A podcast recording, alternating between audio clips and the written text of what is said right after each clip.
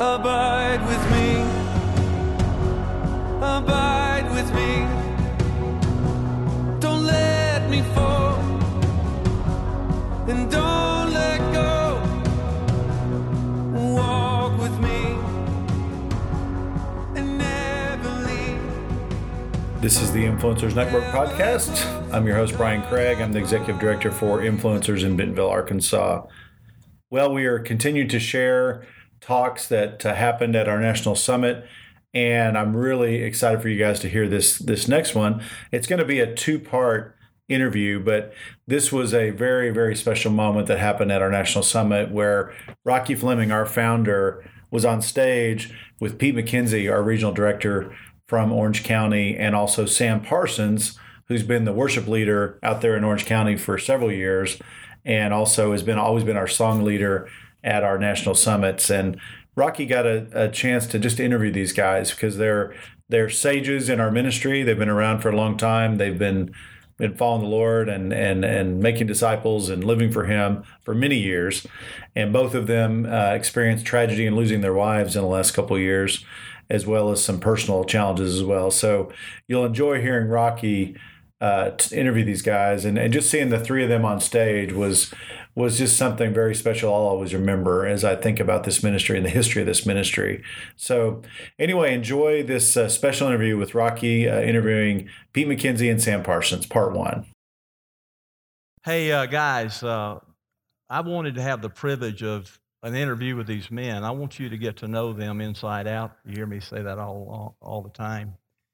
And uh, I don't know really what's going to happen here. This was kind of happening, but I believe it's going to be something of a memorial for this ministry to look at these two great men that have always been a part of this ministry from the beginning. In fact, Sam, I believe it was when we had our first gathering Uh-huh.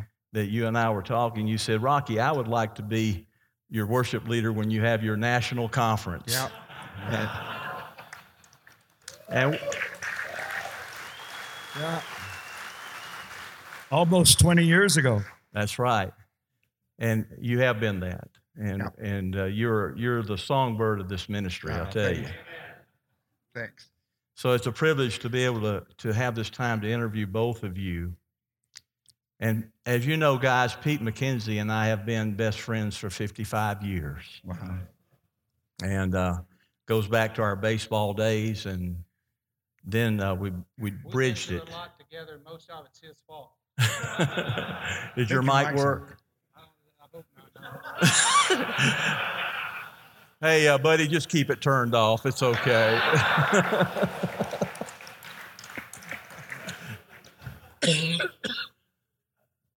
that has to be an Alabama joke. No offense, guys. I never went- met a Mike that liked me. for the guys from Alabama, he went to Auburn, so I can get a cheer on that one, right?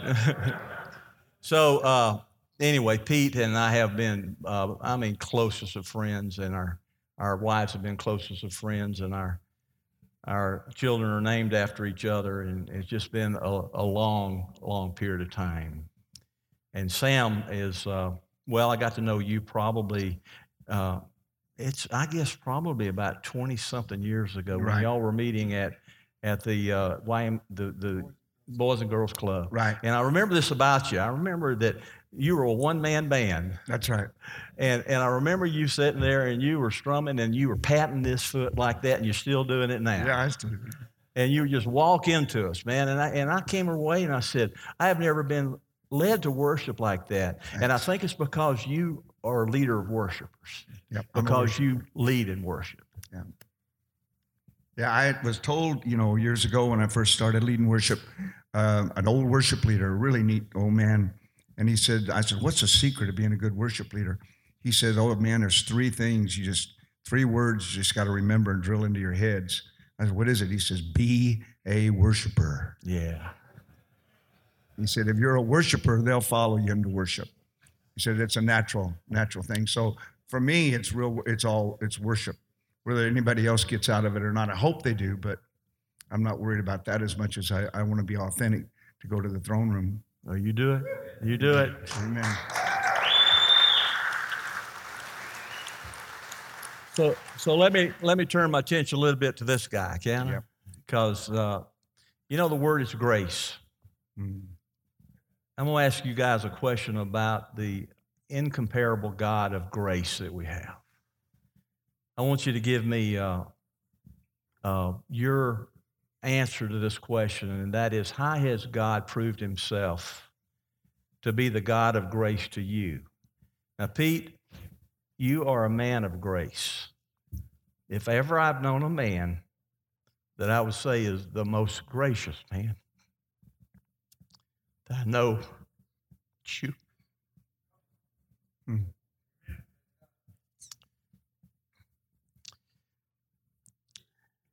Excuse me.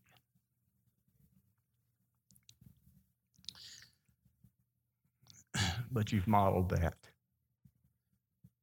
You've modeled it in so many ways. And I tell you that tell these guys this in an emotional way because there's something that stirs in you that tells me that you know God in a very gracious way. That you know his grace and it sets you free. Tell us about your take on that. Well, you know, we're saved by grace through faith. Amen. Amen. And um, grace is a rare commodity from any other God but our God. When you come to know Jesus Christ and you're saved by grace through faith, then we're naturally, and we have all the power to have all the grace that He had to forgive us. We can forgive each other in the same way. You know, most recently, um, God has shown His grace toward me um, in losing my wife, as many of you know that story. You know, Paul said in Philippians, he didn't just say in chapter one, for me to live as Christ, to die as gain, but he also told the Philippian church that it's been given to you not only to believe in him, but also to be able to suffer for him. And I found that suffering is a grace. And suffering brings you to that place where you can be angry with God or you can cooperate with God in what He's doing in your life. Now, God gives me grace to do either one. He gives me freedom to do either one. Had I gotten mad and angry with God because He took my best friend and love of my life to heaven, I could have done that. But God had shown me so much grace, and grace is unmerited favor giving toward one who doesn't deserve it by one who doesn't have to give it. And so God has given me so much grace in my forgiveness and my salvation that that keeps me going every day. Um, All right, let me stop you there because I, I want this. t- I want to interact here, Ken, because you just you just said a key thing there, and that is you've been g- given grace and you've been forgiven so much that it causes you now to look outward and give it away yourself. Did I hear that? Sam, what do you think? Is that has that been your experience with God's grace to you? I um I admire Pete a lot for that. I'm he's walked in it, I think, stronger than I did when I lost Colleen. I went through a, a about two three months of disappointment with God, Mm. and uh, you know I prayed that uh, um, John 16, 23, when Jesus it's red letter Bible that Jesus is talking, and he says, "Truly, truly, I say to you that anything you ask of my Father in my name, I'll do it." And I was on my knees at uh, Providence Hospital when Colleen was dying in Waco, and I was just crying to the Lord that verse. And Lord, just bring her home to me. Take, let me take her home. I'll take care of her and just give her to me. And it didn't happen that way. She passed. And so then I was confused. I was, I thought, what else in the Bible do I not understand? It is, I never did question the Bible. It's just, I thought, what, why am I so stupid about, I didn't get the little idiosyncrasies. Maybe it's different in the Greek. I don't know. Maybe I, I just don't get it, you know. And so I had a struggle with the Lord. And so, but I made it a daily struggle uh, with the Lord. And, uh, and finally, I just started realizing the grace that God was giving me, that He'd given me a great wife. He'd given me a great life with her, gi- given us great kids and grandkids. And, I, you know, and out of a person's life, a lot of people don't get that. And I got the love of my life. I got the passion of my life.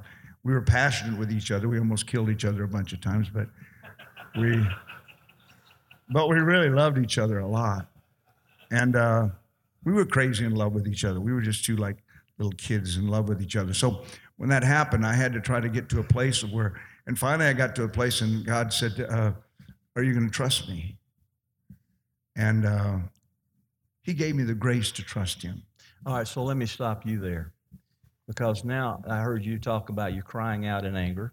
Yeah, Uh, you're, you came to me at that Time. I did, and and uh, and and and and and it was a it was a it was a, a, a blessing for me to be there with you and to lift you up because you've lifted so many people up.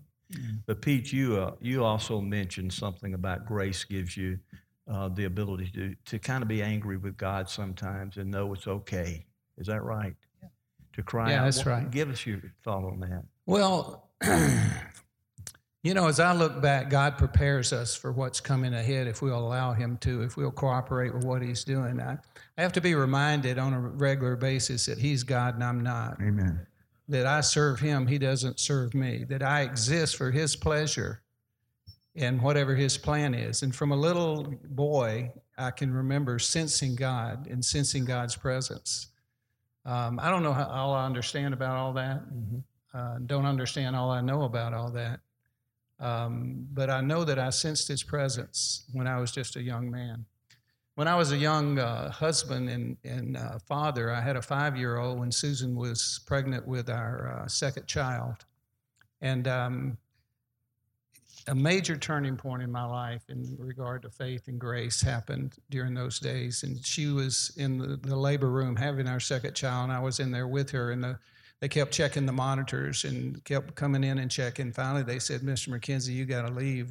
Susan's, we're losing that baby, and we got to prepare her for emergency C-section." Yeah. So I went out in the father's waiting room, and I would, went into a closet, and I just started praying. I said, "God, I pray Susan will be okay, and I pray the baby will be okay." And I prayed that for about five or ten minutes. Then I got out and I was walking back and forth, and I was praying the same thing. Finally, I just said, you know, God, that's all I got. I don't have any real flowery, deep prayers. Just I pray that Susan will be okay and the baby will be okay. Right. And the reason it was a turning point is for the next two questions that God asked me. He asked me a question. He says, Well, let me ask you a question. He says, How much control do you have over what's going on with Susan and the baby in there? And I said, Well, I have no control. Now, a man doesn't like to get to a point where he has no control. Amen?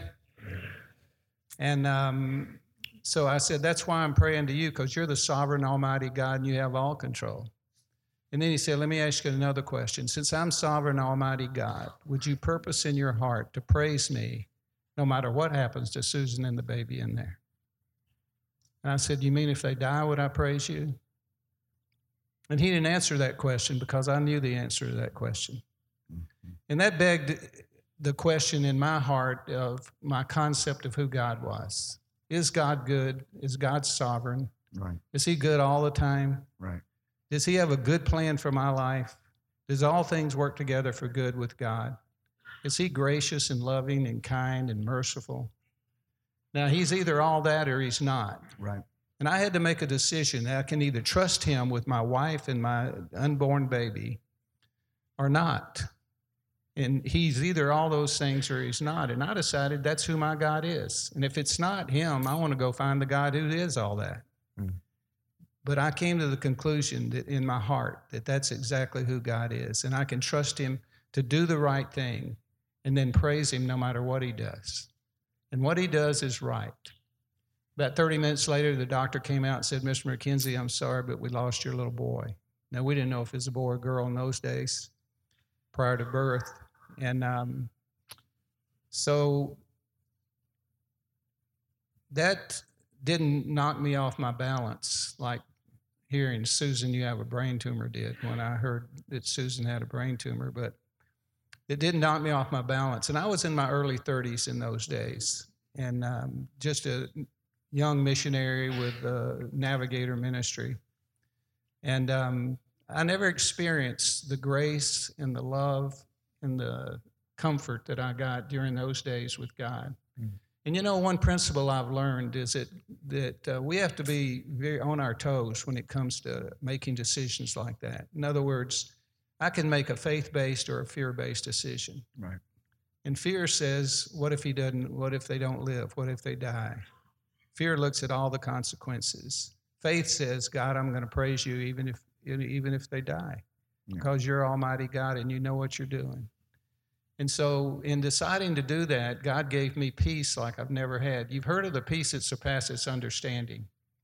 And uh, that, that was maybe the first time I've ever experienced that in a dramatic way, like I did in that So, so let me ask you a little bit because how old were you at that point?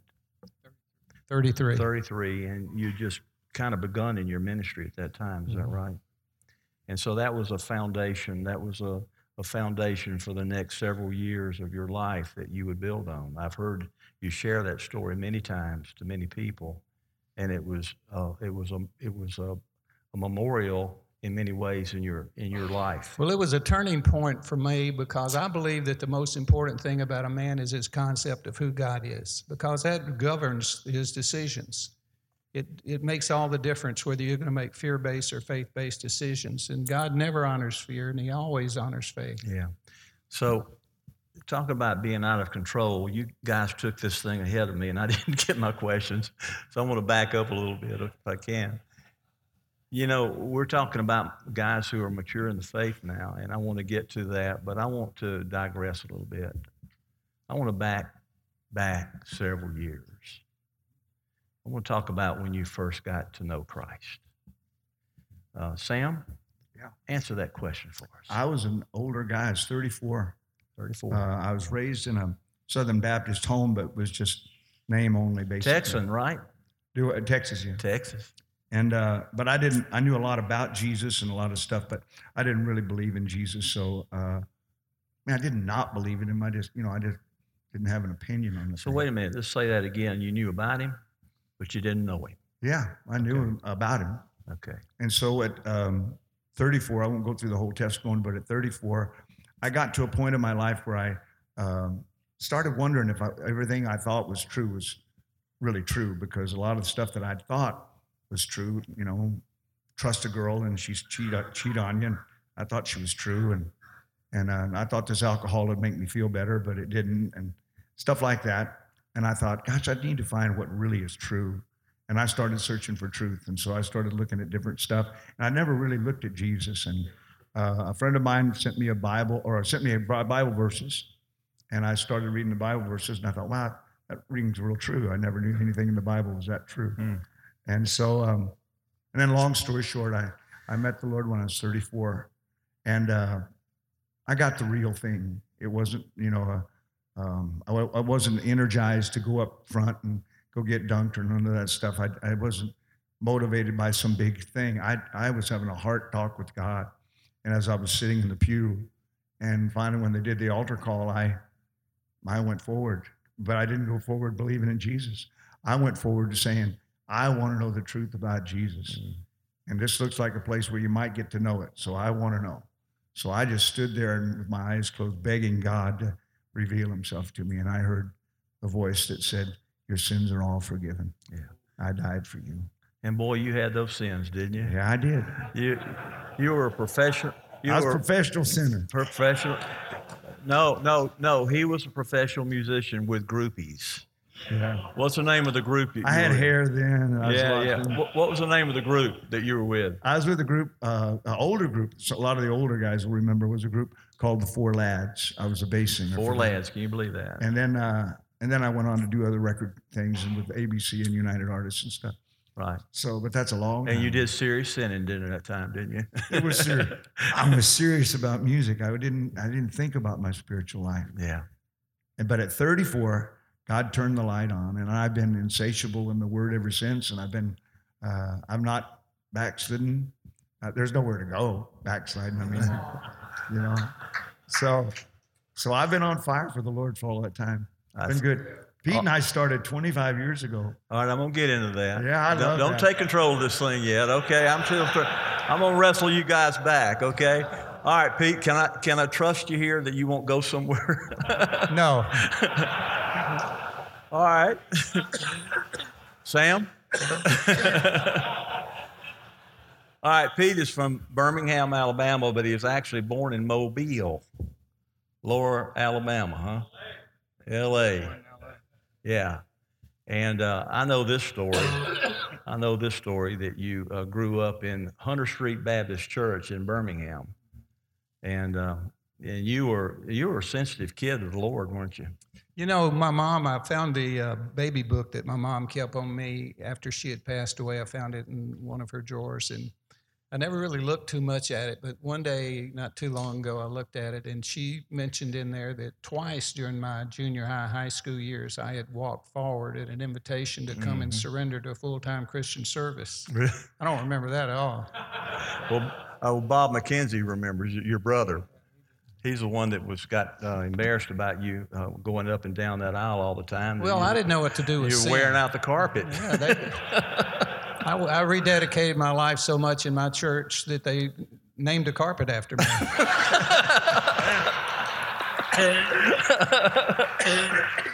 But, but, but, this is the rest of the story. And I'm going to tell this story. I'm going to fast forward a little bit. That you were playing professional foot, uh, baseball. You had played at Auburn. He was a really great baseball player there. He was all SEC his sophomore year, and went to the World Series, um, the uh, College World Series. Uh, signed with uh, was it Detroit uh, out of out of college, and you were in the Rocky Mountain League, uh, and you were reading Bobby Richardson's story where he had talked about that he could be a professional, a really good professional baseball player, and, and still be an uncompromising Christian. And you read that and you said, He's got what I want. And all those years that you were going up and down that aisle, you never found Jesus, did you? But you found him there. Tell them about it. Well, you know, I had wanted to be, and this is, I was reading Bobby Richardson played second base for the Yankees, and I knew he was a Christian ball player. And when he said in his book, for the first time in my life, I realized I could be a professional baseball player and an uncompromising Christian at the same time. I'd never seen one of those guys. And, uh, but I wanted to be that kind of guy. And so uh, th- this was my sinner's prayer. I said, God, I am a total failure trying to be a Christian. I can't keep the rules. I was in Romans 7 before I ever knew about Romans 7. And uh, Paul wrote it just for me, you know, things I know I should do, I, sh- I never do, and the things I know I shouldn't do, I love doing all the time. Wretched man that I am. And so uh, I, that question got answered who will save me from this, as Paul said. And uh, so that night I said, God, I'm a total failure trying to be a Christian. And I know I'm not the man you created me to be. And this is what later on, not that night, but later on, it kind of mystified me, but I want to be. Would you make me that man? And that night I came to know Christ. I didn't know that's what I was missing. I didn't know I was searching, like Sam was searching for truth. I was searching to find out how to have a clear conscience, how to live a life that I wanted to live, but I had no power to live. And that night my life changed dramatically. And I can testify that it has never been the same. You were you did a flip flop and you went the about face, and I've never seen anybody that that did that uh, like you did. And uh, so, um, guys, I want now fast forward a little bit. I want to talk about at what point in your in your life that you felt the call of God to go in full time ministry. Sam, why don't you answer that first? I felt right away. I At felt- 34 years old. uh, at 34 years old, um, I felt like that I had a new man. Pete puts it, you have, you're under new management. And I became under new management because I just, from that point on, I thought that's what you're supposed to do. You're supposed to serve God. And so I was, it was a real dramatic change for me. I mean, it was a 180 degree change. I went from a, a dope head womanizer um, guy in Hawaii, lived in Hawaii and uh, sang in Waikiki. And I mean, uh, tourist chicks were easy. And so uh, I lived a real rowdy life. And uh, I went celibate, no booze, no drugs.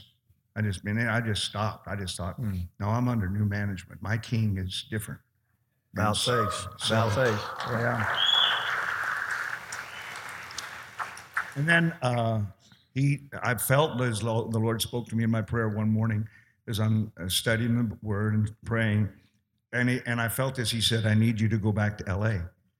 And um, I'm like, "Why? Why? I love it in Hawaii. It's great." And he said, "The trenches are there, and I need you in the trenches." And I didn't know what that meant, so Okay.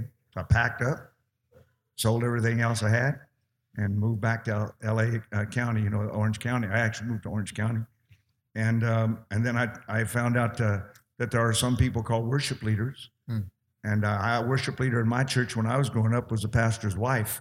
I wasn't going to marry a pastor, nothing. So, uh, so I tried that, and I had I had no knowledge. I didn't know anything about Christian music anymore. I only knew a lot of the old hymns, and so. But I was on fire right away. I decided this is what I'm serving for the rest of my life, Wow. and that's what I am serving. So, so I know that we can probably weave in, in and out about your career path in, in Sure. ministry, but your current ministry and has been the same for the last what ten or twelve years, or No, 27 years. you've been doing the same ministry. Yeah. Tell them what you do. I visit nursing homes, visit people in nursing homes and assisted living homes, and and uh, bring them. But I play everything. I play every kind of music you can think of, you know, rock and roll and folk and all Yeah. that stuff. And then I share the gospel and share the hope of Jesus. And we've had close to 3,000 people give their heart to Christ in nursing homes. So,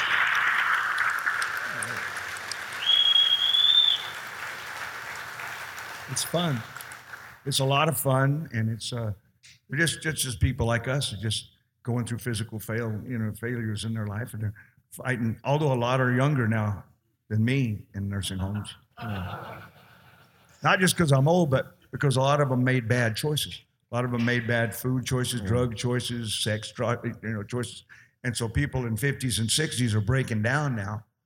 And uh, so I'm I've seen a lot of guys in their mid 60s in nursing homes. I'm 70.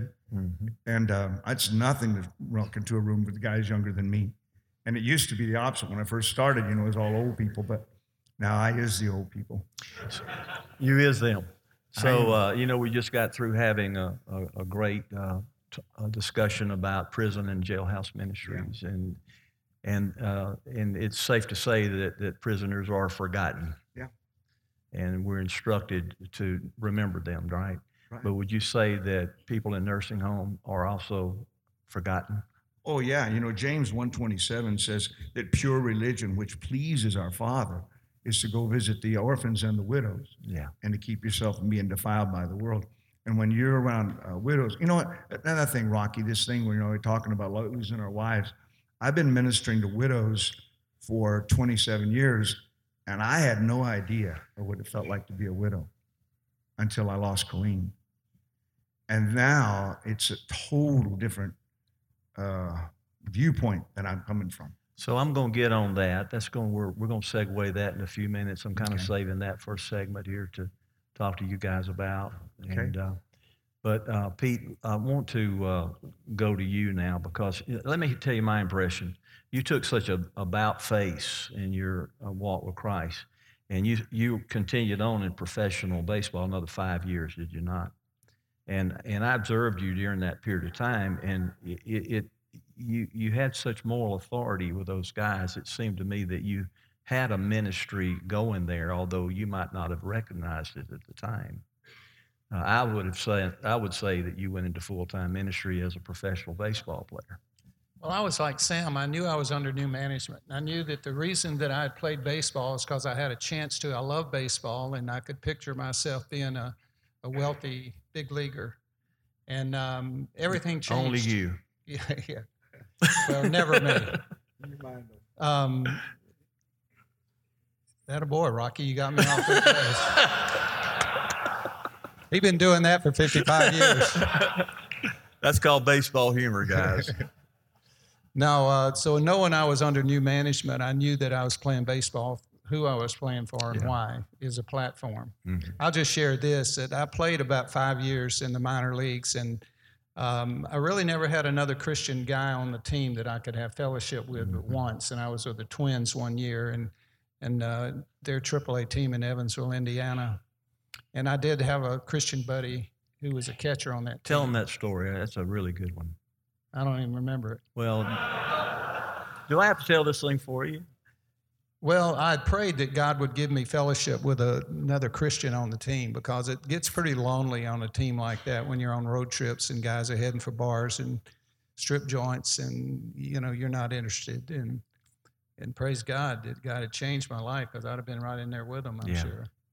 Um, I'd rather tell the story about my last year in, in the minors. Um, I'd had a couple of good years in the minors, and I was in um, with playing with the Oakland A's and playing in my hometown. That was where their Double A team was in Birmingham. And um, in high school, I played first base. In college, I played second base. And then when I made it from double, single A to double A, they brought me up to take uh, Mm-hmm. the place of a third baseman, who had, third baseman who had hurt his knee. And so I started out in th- third base, and I never got back over to the other side of the infield, which I loved at first base and second base, and I hated third base. And but this year, that particular year with Oakland, they put me at shortstop. Now shortstops are made, not I mean born, not made. And you got to have a special set of tools to play that position. And I didn't have them, so I had a pretty bad year uh, playing shortstop, and it didn't hit that well that year. And I'd had a job in a Christian school in the off season prior to that season, and I had been invited to come back, and so I decided I'd retire before they could release me. Um, and we were the last game of the year, and I was at my locker, and I was putting my stuff in the locker, and and uh, this guy comes walking over to me, and he goes, um, "You know, I've been this pitcher on our team," and he says, "You know, I've been watching you all year, and whatever you got, I need." And um, I was thinking, what have I got? I've just had the worst year I've ever had. So we went to dinner that night, and he ended up receiving Christ about two o'clock that morning. That's the story I was talking about. So my uh, That's great. my worst year in baseball was my best year for the gospel. This is the Influencers Network podcast. I'm your host, Brian Craig, Executive Director for Influencers Global Ministries, encouraging you to abide in Christ and go make disciples. God bless you.